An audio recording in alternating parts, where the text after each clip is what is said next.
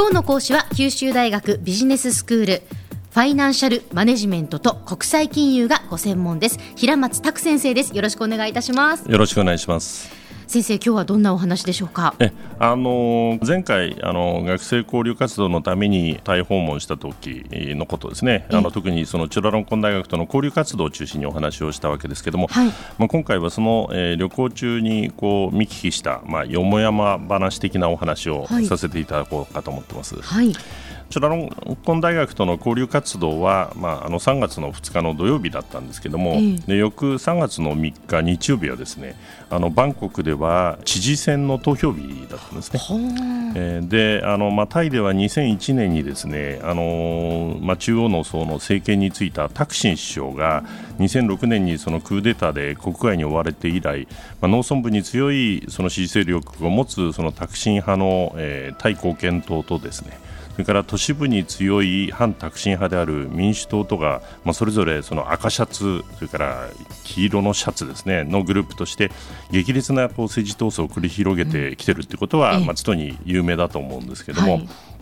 まあ、これはその中央政府にもにはとどまらずにですね、地方政界でも同じような状況となっているわけですね。はい、で現在、その中央政府では2011年の選挙で勝利したタイ貢献党のインラック首相、ええあのタクシンの妹ですけれども、はい、が、まあ、政権を担当しているわけですけれども、うん、一方、その首都バンコクでは民主党の、えー、スクムパンという人がですねあの現職の知事に、まあ、ついてたわけです。え。で今回の選挙ではこの民主党のスクムパン知事に対して、えーえー、タイ貢献党のポンパサット候補がまあ挑戦する形で行われたんですけども、えー、まあ、事前にはこのポンパサット候補の方がまあ優勢だと伝えられてたようなんですけども、はい、まあ、結果的にはその現職で民主党のスクンパンが、えー、まあ2期目ということになったんですけども、えー、で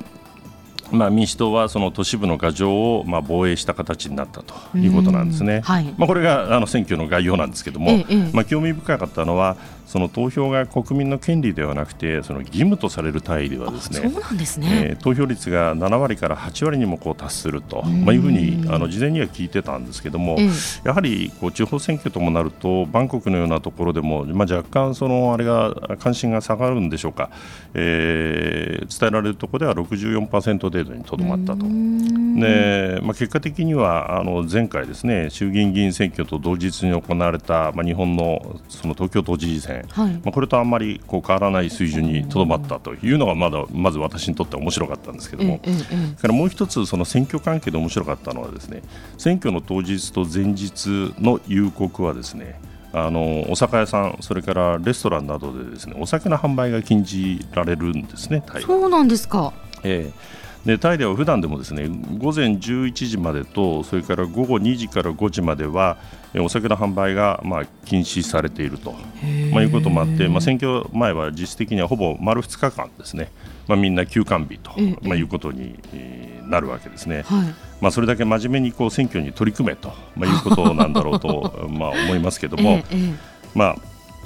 ホテルのその客室であらかじめ買っておいたお酒を飲んだりですねそれからミニバーのお酒を飲むことはできるんですけども、うん、えー、まあ、ホテルのラウンジやバーでも、まあ、お酒を販売しないので、えー、まあ普段ならこう比較的にぎわっているようなところがですね、えー、結構こう閑散としてましてですね。そうなんですね、えーそれからまたあのちょっと話変わりますけれども、はい、まあ、タイではその女性の社会進出が日本よりは進んでいると、まあ、いうことも関係しているんだろうと思うんですけれども、まあ、一般家庭も含めてですねあのとにかく、えー、自炊をしないすなわちその外食というのがあの一般的らしいですね。そうなんですね。家で、えー、食べるっていうよりもじゃあ外に出て食べようっていう感じですね。で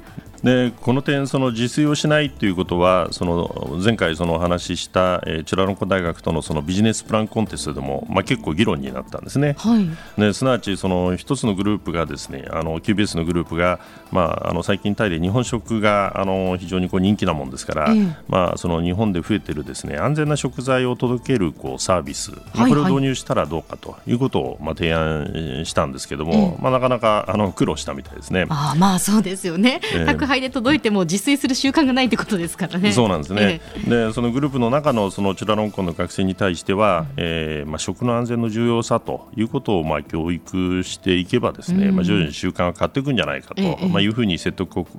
試みたみたいですけども、はい、まあ、結局、その審査員となったあのチュラロンコン大学の先生からはですね、うん、それでもタイ人は自炊しないよと。まあなかなか文化の壁は厚かったみたいですね。でもう一つ特徴的だったのはそのタイ人の消費意欲の旺盛さということですね。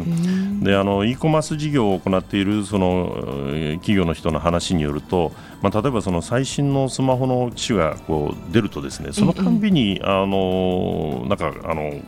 買ってくる人が多いんだそうなんですね。そうなんですかでその酔い越しの銭は持たないという、まあ、表現を思い出すぐらいですねあのなんかそういうあの積極的に買ってくるお客さんが珍しくないそうでですね。で例えばそのタイではその自動車にかかる税金がまあ高くてですね、はい、まあ、小型の乗用車でもその日本よりあの数十パーセントの値段は高いそうなんですけども、えー、まあ、それでもタイで売れてるんですね。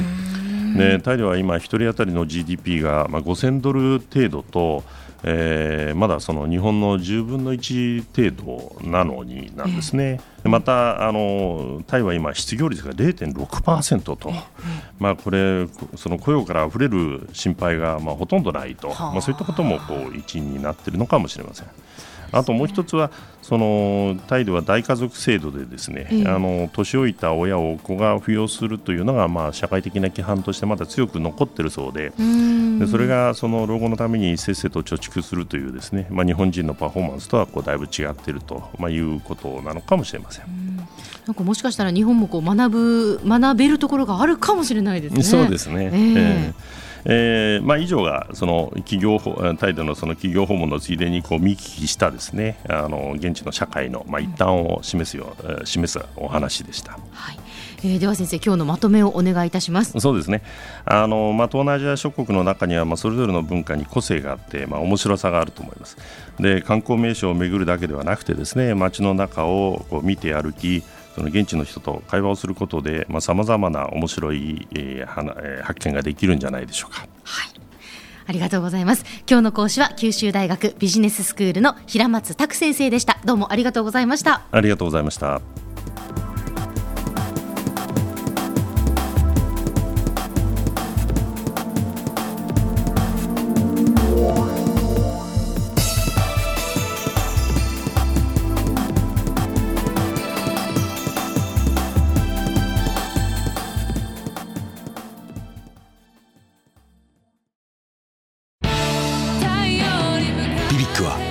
州で生まれ九州の人たちに光を届けています。九州のお客様が光り輝くように。それが QTnet の変わらない思いです。キラキラつながる QTnet。